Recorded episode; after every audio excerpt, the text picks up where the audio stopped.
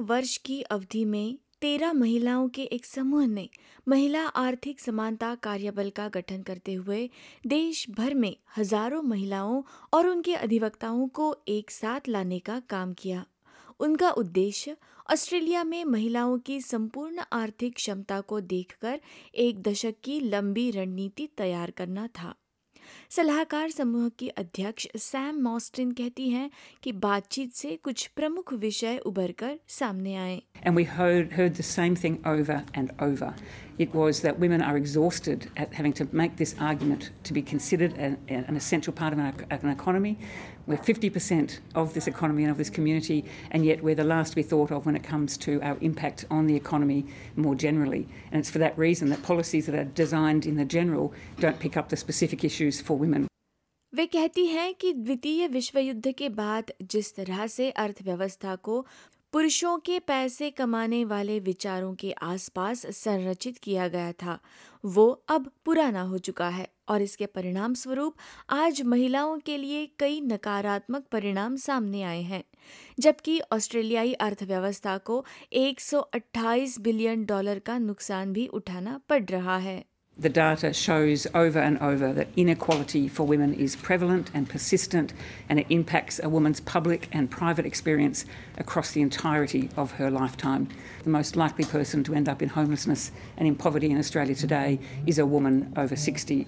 Um, so, homelessness um, comes about, and a, a degree of poverty comes about because of the system that delivers a woman to that stage of her life, despite the fact that she's probably done most of the caring either paid or unpaid for her family and her community we saw that through COVID, um, or she's given up an opportunity to use her education over the course of her life and paid the parenthood penalty or the motherhood penalty as it has been to date.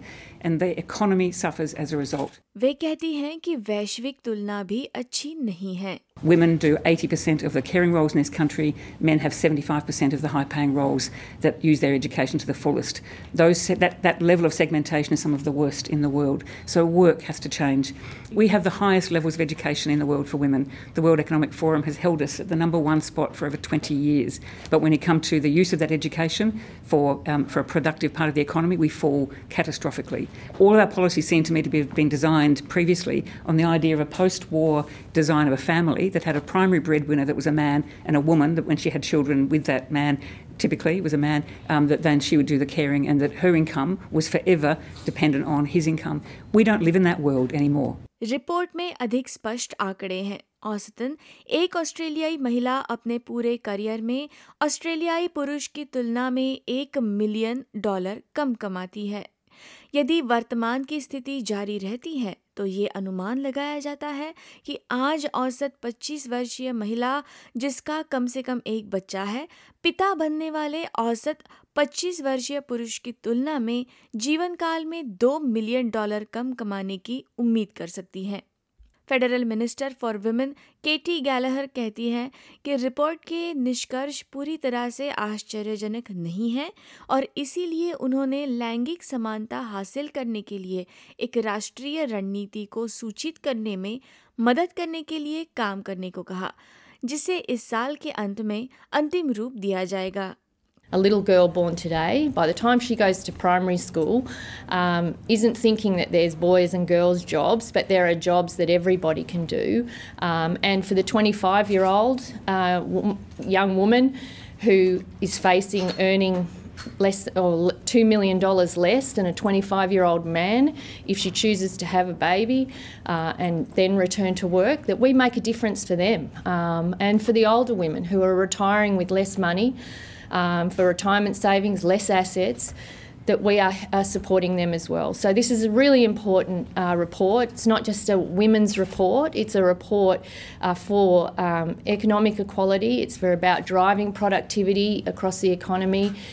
बयासी पन्नों की report में सात सिफारिशें की गई है जिनका उद्देश्य ये सुनिश्चित करना है कि वेतन अंतर के कारण महिलाएं अपने बाद के वर्षों में बेघर ना हो जाए और ये टैक्स और सुपर एनिवेशन सेटिंग से कैसे जुड़ा है? रिपोर्ट के विचारों में ये शामिल है कि भुगतान किए गए माता पिता की छुट्टी की अवधि को 26 सप्ताह से दोगुना करके बावन सप्ताह करना, फेयर वर्क कमीशन के मामलों के नतीजों को वित्त पोषित करने के लिए सहमति देकर देखभाल कार्य की स्थिति को बढ़ाना और चाइल्ड केयर सब्सिडी तक पहुँच वाले परिवारों पर लागू गतिविधि परीक्षण को हटाना।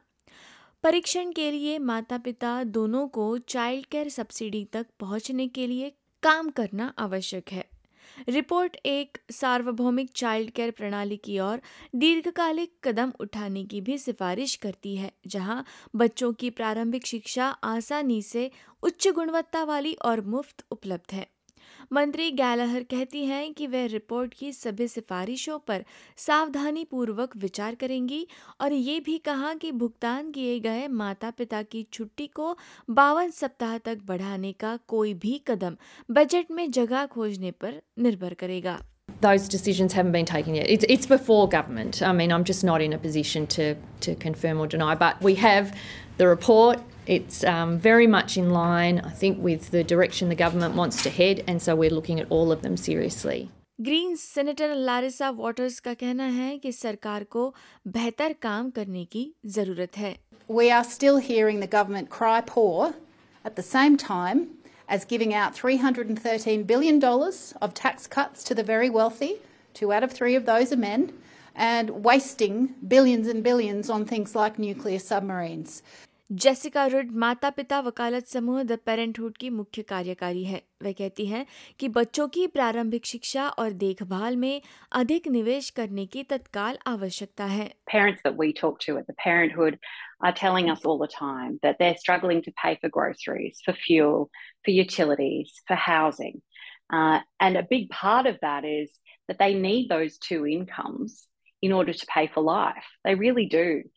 This this is a 20th century view of the world that somehow early childhood education and care comes down to a couple of women at the top of the working ladder who um, might occasionally need to lean on some backup.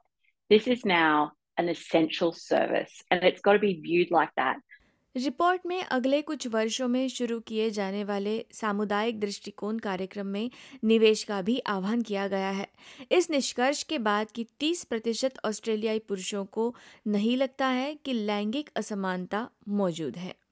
सुश्री मॉस्टिन कहती हैं कि महिलाओं की आर्थिक भागीदारी को केवल महिलाओं के मुद्दे के रूप में देखना एक गलती होगी उन्होंने कहा कि ये सभी के लिए एक बेहतर समाज के निर्माण के बारे में है Um, and it has to be one that really lands with communities to understand that gender equality is not just about women, it's about creating communities where everyone is equal, everyone can prosper, and where we get rid of these old fashioned notions of a, of a segregated world. Women have taken that brunt um, in this country for decades and decades, um, and it was quite clear in our work that if we, we, don't, if we don't deal with those attitudinal issues, we'll continue to see high levels of violence and disrespect, the gender pay gap not being dealt with. So all of these things work together.